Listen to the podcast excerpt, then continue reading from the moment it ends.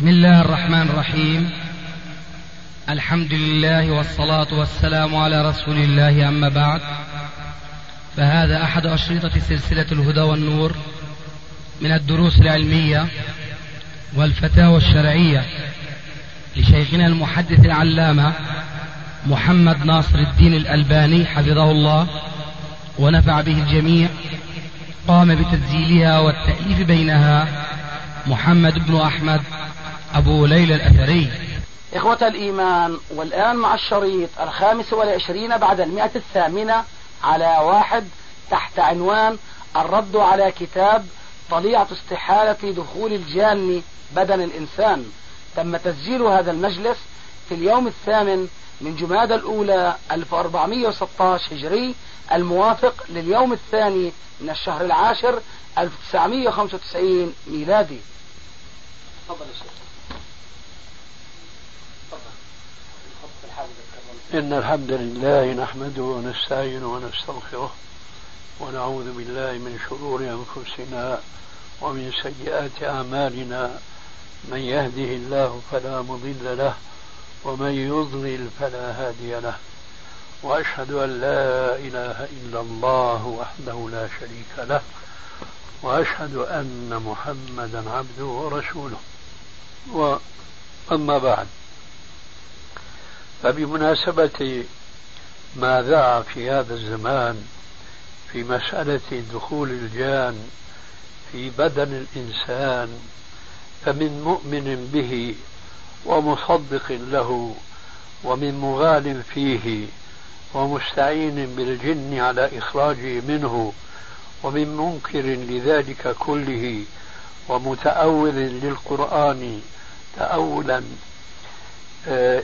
متأولا إياه متبعا لهواه وينكر كل الأحاديث المثبتة له.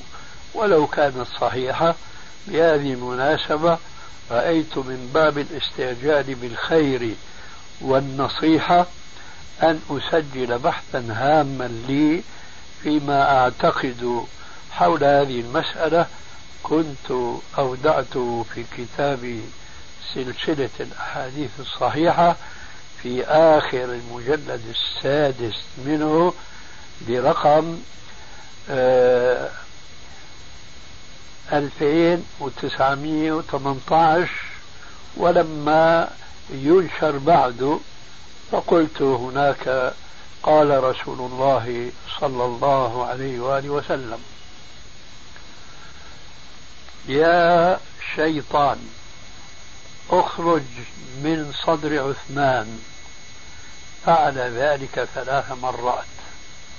هو من حديث عثمان بن أبي العاص الثقفي رضي الله عنه وله عنه طرق أربعة.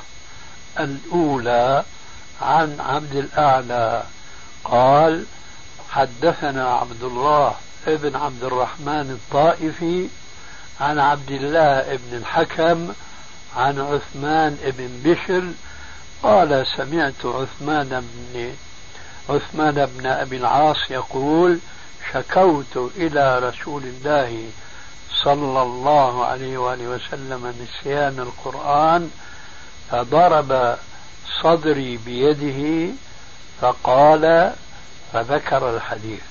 قال عثمان فما نسيت منه شيئا بعد أحببت أن أذكره.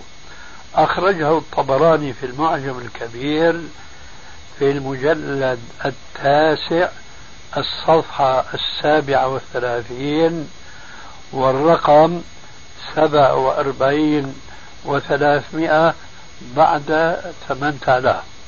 وقال الهيثمي في المجمع في المجلد التاسع في الصفحة الثالثة رواه الطبراني وفي عثمان بن بشر ولم أعرفه وبقية رجاله ثقات فأقول بلى هو معروف فقد ترجمه البخاري في التاريخ وابن أبي حاتم وروى عن ابن معين أنه قال عثمان بن بشر الثقفي ثقة. وبقية رجال الإسناد ثقات رجال مسلم على ضعف يسير في الطائف غير عبد الله بن الحكم والظاهر أنه البلوي المترجم في التاريخ وثقات ابن حبان فإنه من هذه من هذه الطبقة والإسناد حسن. ولعبد الله الطائفي هذا إسناد آخر أصح من هذا وهو الطريق الثانية. يرويه معتمر ابن سليمان قال سمعت عبد الله ابن عبد الرحمن الطائفي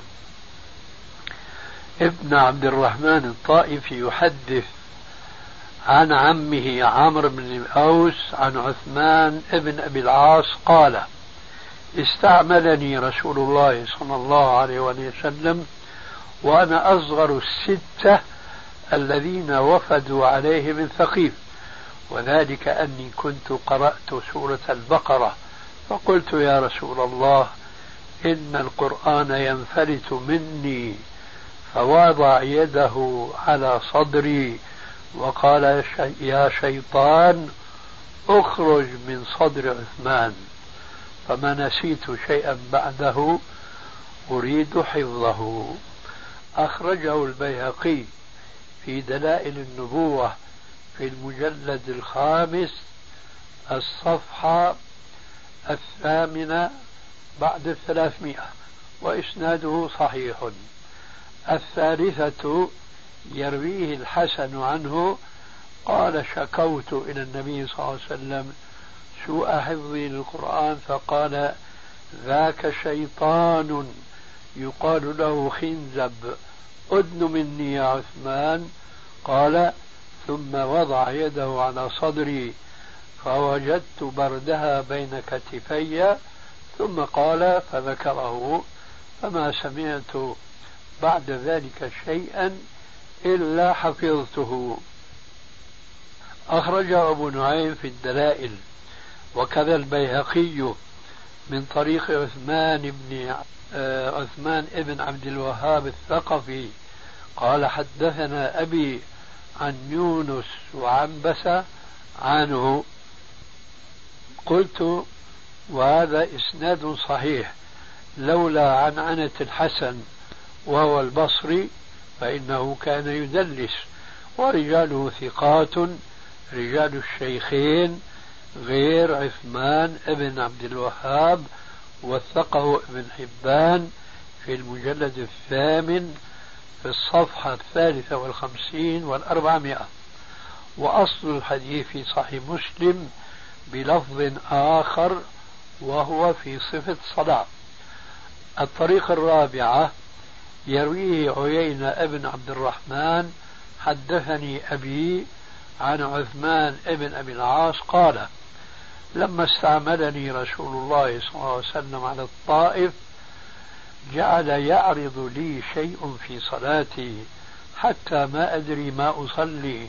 فلما رأيت ذلك رحلت إلى رسول الله صلى الله عليه وآله وسلم فقال ابن العاص قلت نعم يا رسول الله. قال ما جاء بك؟ قلت يا رسول الله عرض لي شيء في صلاتي حتى ما أدري ما أصلي. قال ذاك الشيطان أدله فدنوت منه. قال فجلست على صدور قدمي. قال فضرب صدري بيده وتفل في فمي وقال اخرج عدو الله. ففعل ذلك ثلاث مرات ثم قال الحق بعملك.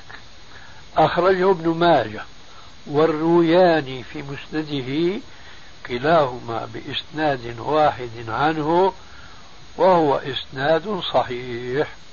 وفي الحديث دلالة صريحة على أن الشيطان قد يتلبس الإنسان ويدخل فيه ولو كان مؤمنا صالحا. وفي ذلك أحاديث كثيرة. وقد كنت خرجت أحدها فيما تقدم برقم خمس وثمانين بعد الأربعمائة من حديث يعلى ابن مرة. قال سافرت مع رسول الله صلى الله عليه وآله وسلم فرأيت منه شيئا عجبا وفيه وأتته امرأة فقال ابن إن ابني هذا به لمم منذ سبع سنين يأخذه كل يوم مرتين. فقال رسول الله صلى الله عليه وسلم أدنيه. فأدنيته منه فتفل في فيه وقال اخرج عدو الله. أنا رسول الله. رواه الحاكم وصححه ووافقه الذهبي وهو منقطع.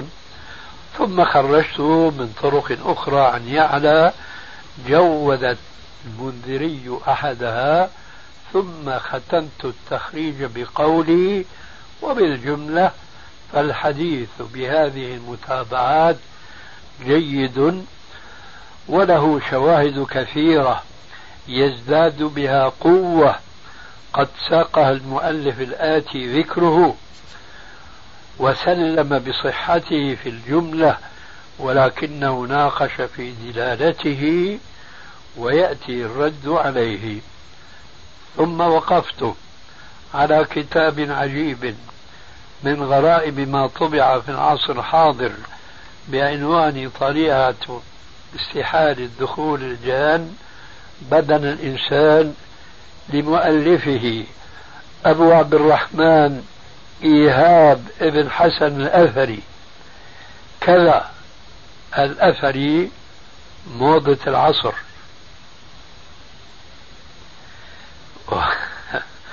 وهذا العنوان وحده هذا العنوان وحده يغني القارئ اللبيب عن الاطلاع على ما في هذا الكتاب من الجهل والضلال والانحراف عن الكتاب والسنة باسم الكتاب والسنة.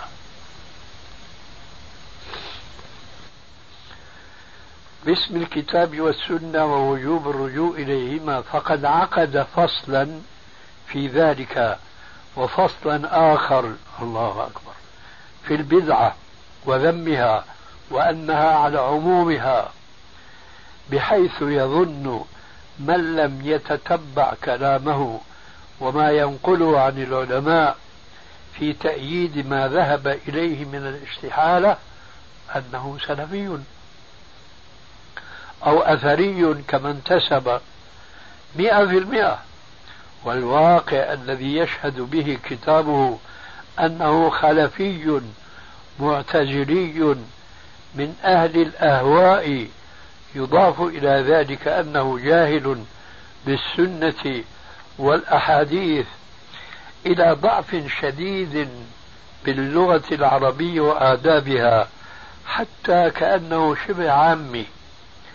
ومع ذلك فهو مغرور بعلمه معجب بنفسه لا يقيم وزنا لأئمة السلف الذين قالوا بخلاف عنوانه كالإمام أحمد وابن تيمية وابن القيم والطبري وابن كثير والقرطبي والإمام الشوكاني وصديق حسن خان القلوجي ويرميهما بالتقليد.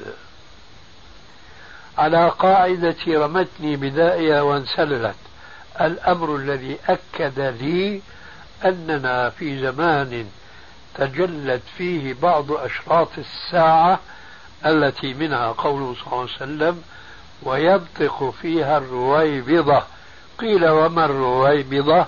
قال الرجل التافه يتكلم في أمر العامة وهو حديث صحيح مخرج من طرق فيما تقدم برقم 1887 و 2238 و 2253 ونحو الحديث قول عمر رضي الله عنه فساد الدين إذا جاء العلم من الصغير استعصى عليه الكبير وصلاح الناس إذا جاء العلم من قبل الكبير تابعه عليه الصغير. رواه قاسم ابن أصبغ بسند صحيح كما قال الحافظ في الفتح. وما أكثر هؤلاء الصغار الذين يتكلمون في أمر المسلمين بجهل بالغ وما العاد عنا ببعيد ذلك المصري الآخر الذي ألف في تحريم النقاب على المسلمة. تحريم النقاب على المرأة المسلمة. وثالث أردني. ألف في تضعيف قوله صلى الله عليه وسلم عليكم بسنتي. وسنة الخلفاء الراشدين.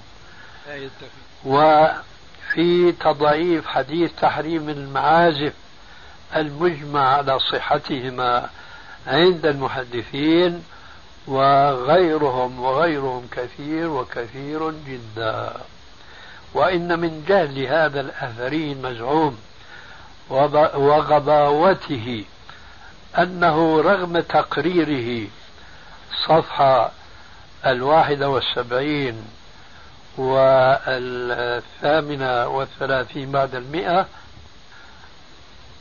قال منهج أهل السنة والجماعة التوقف في المسائل الغيبية عندما ثبت عن رسول الله صلى الله عليه وآله وسلم. التوقف كلام سلفي. التوقف في المسائل الغيبية عندما ثبت عن رسول الله صلى الله عليه وسلم وأنه ليس لأحد مهما كان شأنه أن يضيف تفصيلا أو أن ينقص ما ثبت بالدليل أو أن يفسر ظاهر الآيات وفق هواه أو بلا دليل. أقول إنه رغم تقريره لهذا المنهج الحق الأبلج فإنه لم يقف في هذه المسألة الغيبية عند حديث الترجمة الصحيح. بل خالفه مخالفة صريحة لا تحتاج إلى بيان. وكنت أظن أنه على جهل به حتى رأيته قد ذكره نقلا عن غيره صفحة أربعة من الملحق بآخر الكتاب فعرفت أنه تجاهله ولم يخرجه مع حديث يعلى وغيره مما سبقت الإشارة إليه. وكذلك لم يقدم أي دليل. من الكتاب والسنة على ما زعمه من الاستحالة بل توجه بكليته إلى تأويل قوله تعالى المؤيد للدخول الذي نفاه الذين يأكلون الربا لا يقومون إلا كما يقوم الذي يتخبطه الشيطان من المس. أوله تأويلا ينتهي به إلى إنكار المس. الذي فسره العلماء بالجنون وإلى موافقة بعض الأشاعرة والمعتزلة الذين فسروا المس بوسوسة الشيطان. المؤذية وهذا تفسير بالمجاز وهو خلاف الأصل. ولذلك أنكره أهل السنة كما سيأتي وهو ما صرح به نقلا عن الفخر الرازي الأشعري صفحة السادسة والسبعين والثامنة والسبعين. قال الرازي كأن الشيطان كأن الشيطان يمس الإنسان فيجن كأنه لكن ما في مس حقيقة. هذا اسمه مجاز. ونقل صفحة الثامنة التاسعة بعد الثمانين عن غيره أنه قال كأن الجن مسته.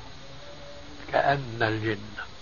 وعليه خص المس هذا بمن خالف شرع الله. فقال صفحة 22 وما كان ليمس أحد بين هلالين كذا غير منصوب. هذا من أميته. هي لازم تكون وما كان ليمس أحدا فهو طبعها أحد. إلا بالابتعاد عن المنهج المرسوم. هذا تعطيل وتأويل. ولو سلمنا جدلا أن الأمر كما قال فلا يلزم منه عند العلماء ثبوت دعوى النفي لإمكان وجود دليل آخر على الدخول كما في هذا الحديث الصحيح. بينما توهم الرجل أنه يرده دلالة الآية على الدخول يثبت نفيه إياه وليس الأمر كذلك لو سلمنا برده فكيف وهو مردود عليه بهذا الحديث الصحيح وبحديث يعلى المتقدم وبهما تفسر الآية ويبطل تفسيره إياها بالمجاز ومن جهل الرجل وتناقضه أنه بعد أن فسر الآية بالمجاز الذي يعني أنه لا مس حقيقة عاد ليقول صفحة الثالثة والتسعين واللغة أجمعت على أن المس الجنون. هذا بينقض كلامه. ولكنه فسره على هواه فقال أي من الخارج لا من الداخل.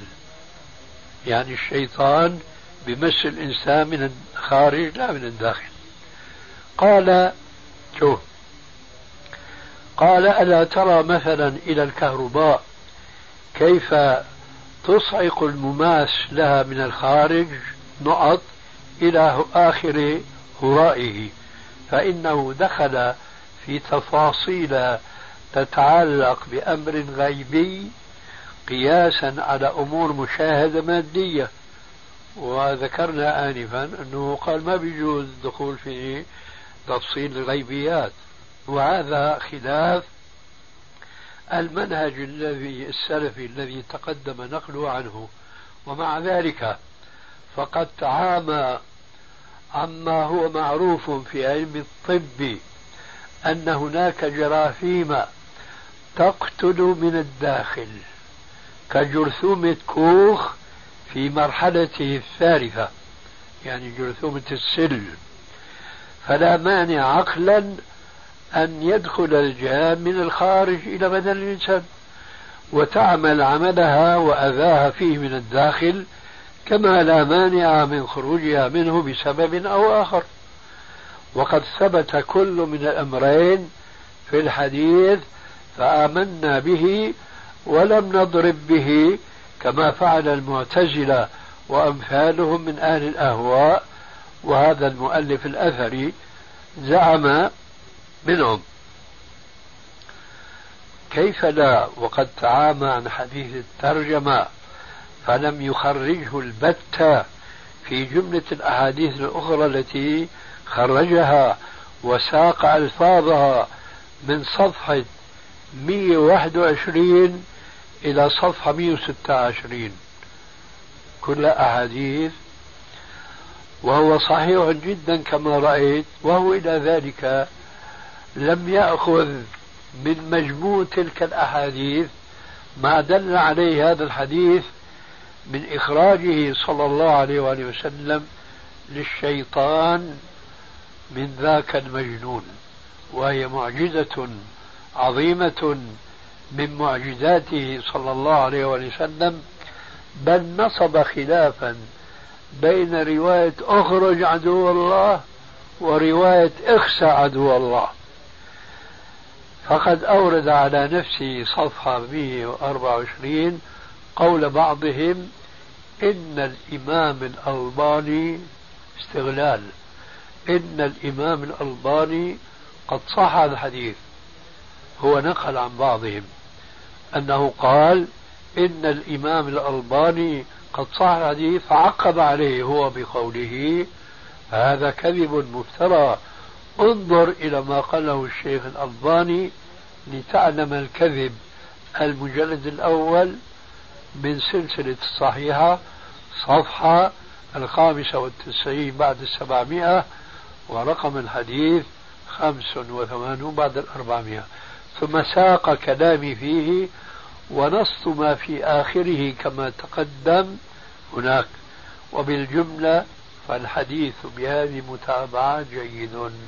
هذا كلام الألباني والله أعلم. قلت فتكذيب المذكور غير وارد إذا ولعل العكس هو الصواب وقد صرح هو بأنه ضعيف دون أي تفصيل صفحة 22 واغتر به البعض. نعم. لقد شكك في دلالة الحديث على الدخول بإشارته إلى الخلاف الواقع في الروايات وقد ذكرت لفظين منها آنفا ولكن ليس يخفى على طلاب هذا العلم المخلصين أنه ليس من العلم في شيء أن تضرب الروايات المختلفة بعضها ببعض وإنما علينا أن نأخذ منها ما اتفق عليه الأكثر وإنما وإن مما لا شك فيه أن اللفظ الأول أخرج أصح من الآخر إخسأ لأنه جاء في خمس روايات من الأحاديث التي ساقها. واللفظ الآخر إخسأ جاء في روايتين منها فقط. على أنه لا أرى بينهما خلافا كبيرا في المعنى فكلاهما يخاطب به فكلاهما يخاطب بهما شخص أحدهما صريح في أن المخاطب داخل المجنون والآخر يدل عليه ضمنا. وإنما وإن مما يؤكد أن الأول هو الأصح صراحة حديث الترجمة الذي سيكون القاضي بإذن الله على كتاب الاستحالة. المزعومة مع ما تقدم من البيان أنها مجرد دعوة في أمر غيبي مخالفة للمنهج الذي سبق ذكره. ولا بد لي قبل ختم الكلام على هذا الموضوع أن أقدم إلى القراء الكرام ولو مثالا واحدا على الجهل بالسنة الذي وصفت به الرجل فيما تقدم. ولو أنه فيما سلف كفاية للدلالة على ذلك. لقد ذكر الحديث المشهور في النهي عن اتباع سنن الكفار بلفظ لا أصل له رواية ولا دراية. فقال في الصفحة السابعة والعشرين وصدق رسول الله إذ يقول لتتبعن من قبلكم من الأمم حذاء القذة بالقذة حذاء هو الحديث حذوة. وما بيفرق بجهله بين حذاء وبين حذو. شوفوا بقى الجهل حذاء القذة بالقذة حتى لو دخلوا جحر ضب لا دخلتموه وراءهم. قالوا اليهود والنصارى يا رسول الله. قال فمن؟ أو كما قال صلى الله عليه وسلم. انتهى. ومجال نقده أو نقدي إياه في سياقه للحديث هكذا واسع جدا وإنما أردت نقده في حرف واحد منه أفسد به معنى الحديث بقوله حذاء فإن هذا تحريف قبيح للحديث لا يخفى على أقل الناس ثقافة. والصواب حذو وليس هو خطأ مطبعيا كما قد يتبادر لأذهان البعض فقد أعاده في مكان آخر فقال الصفحة 34 مقرونا بخطأ آخر حذاء القذة بالقذة هو القذة. وأعاد كلمة حذاء القذة بالقذة. كذا ضبطه بفتح القاف وإنما هو بالضم. وهو مخرج في الصحيحة من طرق بألفاظ متقاربة برقم ثلاثة آلاف وثلاثمائة واثناش ونحو ذلك مما يدل على جهله بالسنة قوله صفحة 240 بقول السلف ليس الخبر كالمعاينة. وهذا حديث مرفوع. رواه جماعة من الأئمة منهم أحمد عن ابن عباس مرفوعا وفيه قصة وهو مخرج في صحيح الجامع الصغير برقم 5250 ونحو ذلك مما يدل على جهله بالسنة قوله صفحة 240 بقول السلف ليس الخبر كالمعاينة. وهذا حديث مرفوع. رواه جماعة من الأئمة منهم أحمد عن ابن عباس مرفوعا وفيه قصة وهو مخرج في صحيح الجامع الصغير برقم 5250 ومن أمثلة جهله بما يقتضيه المنهج السلفي أنه حشر صفحة 74 في زمر التفاسير المعتبرة تفسير الكشاف وتفسير الفخر الرازي فهل رأيت أو سمعت أثريا يقول مثل هذا؟ هذول تفسير كشاف معتزلي. تفسير فخر الرازي أشعري بأولى من تفاسير السلف. الله أكبر. ومن أمثلة جهلي بما يقتضيه المنهج السلفي أنه حشر في زمر التفاسير المعتبرة تفسير الكشاف وتفسير الفخر الرازي. فهل رأيت أو سمعت أثريا يقول مثل هذا؟ فلا غرابة بعد هذا أن ينحرف عن السنة متأثرا بهما ويفسر آية الربا تفسيرا مجازيا اتباعا لهما. وأما أخطاؤه الإملائية الدالة على أنه شبه أمي فلا تكاد تحصر. فهو يقول في أكثر من موضع تعالى معي. تعالى. قال الله تعالى. أو ما يقول تعالى معي. يقول تعالى معي. وقال صفحة 131 ثم تعالى لقوله تعالى. الله يهديهم. الله المستعان شر البلية ما يمكن وذكر آية. ثم تعالى بدل ما يقول تعالى لقوله تعالى وذكر آية. وفي صفحة كذا فمن المستحيل أن تفوت هذه المسألة هذان الإمامان الجليلان. بدل ما يكون هذين الإمامين الجليلين. وصفحة كذا يقول أضف إلى ذلك أن الإمامين ليسا طبيبان. أو ما يقول ليسا طبيبين. فهو يرفع المنصوب مرارا وتكرارا. وفي الختام أقول ليس غرضي مما تقدم. إلا إثبات ما أثبته الشرع من الأمور الغيبية والرد على من ينكرها ولكنني من جانب آخر أنكر أشد الإنكار على الذين يستغلون هذه العقيدة ويتخذون استحضار الجن ومخاطبتهم مهنة لمعالجة المجنونين والمصابين بالصرع.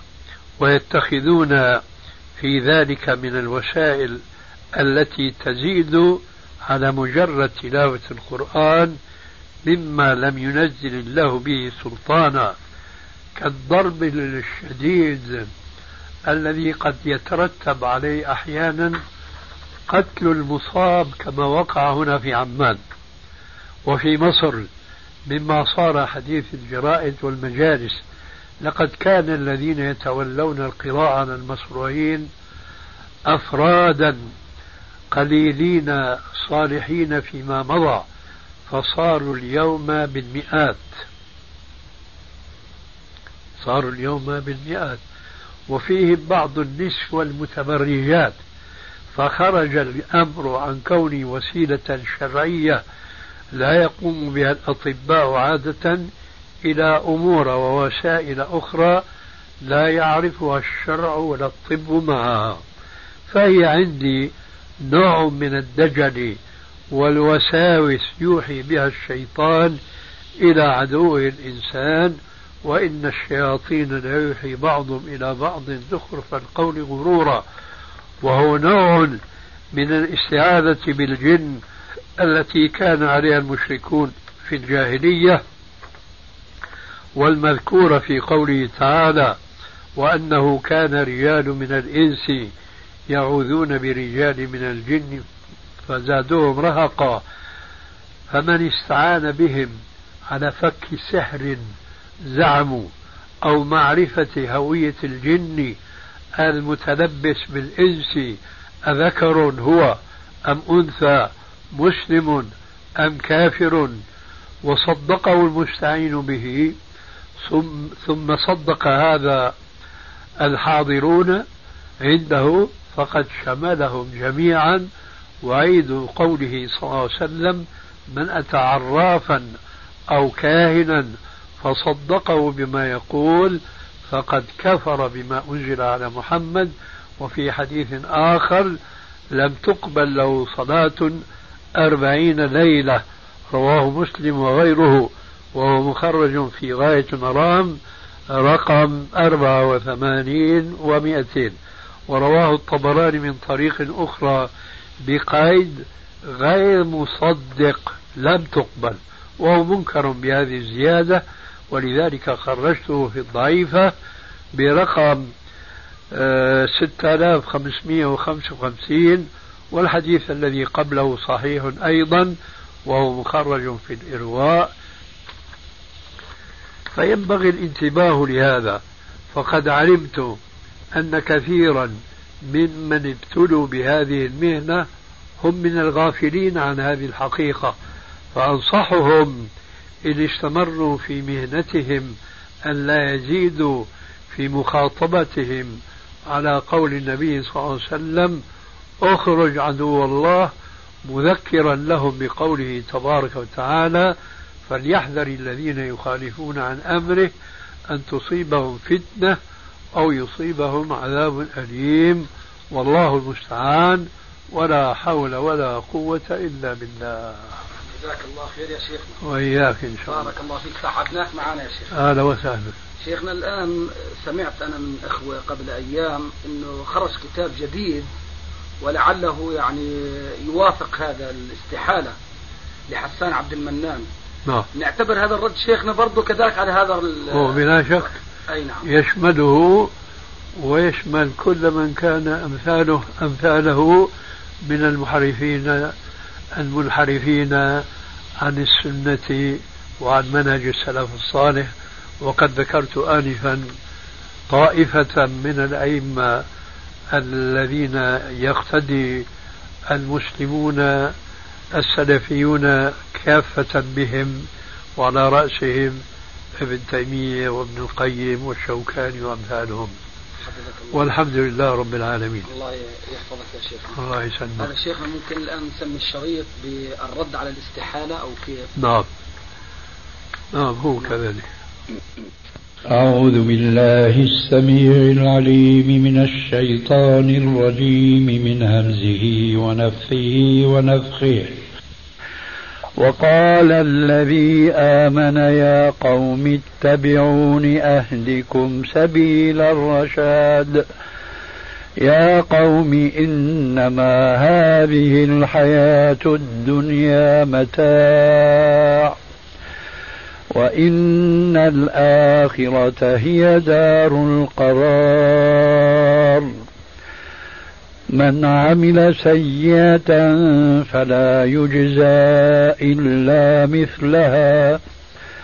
ومن عمل صالحا من ذكر أو أنثى وهو مؤمن فأولئك يدخلون الجنة يرزقون يرزقون فيها بغير حساب. ويا قوم ما لي أدعوكم إلى النجاة وتدعونني إلى النار. تدعونني لأكفر بالله وأشرك به ما ليس لي به علم. وأنا أدعوكم إلى العزيز الغفار. لا جرم أن ما تدعونني إليه ليس له دعوة ليس له دعوة في الدنيا ولا في الآخرة وأن مردنا إلى الله وأن المسرفين هم أصحاب النار. فستذكرون ما أقول لكم وأفوض أمري إلى الله. إن الله بصير بالعباد. أعوذ بالله السميع العليم من الشيطان الرجيم من همزه ونفثه ونفخه.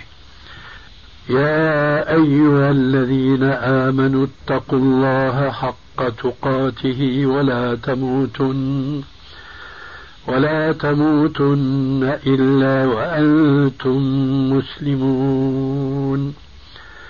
واعتصموا بحبل الله جميعا ولا تفرقوا.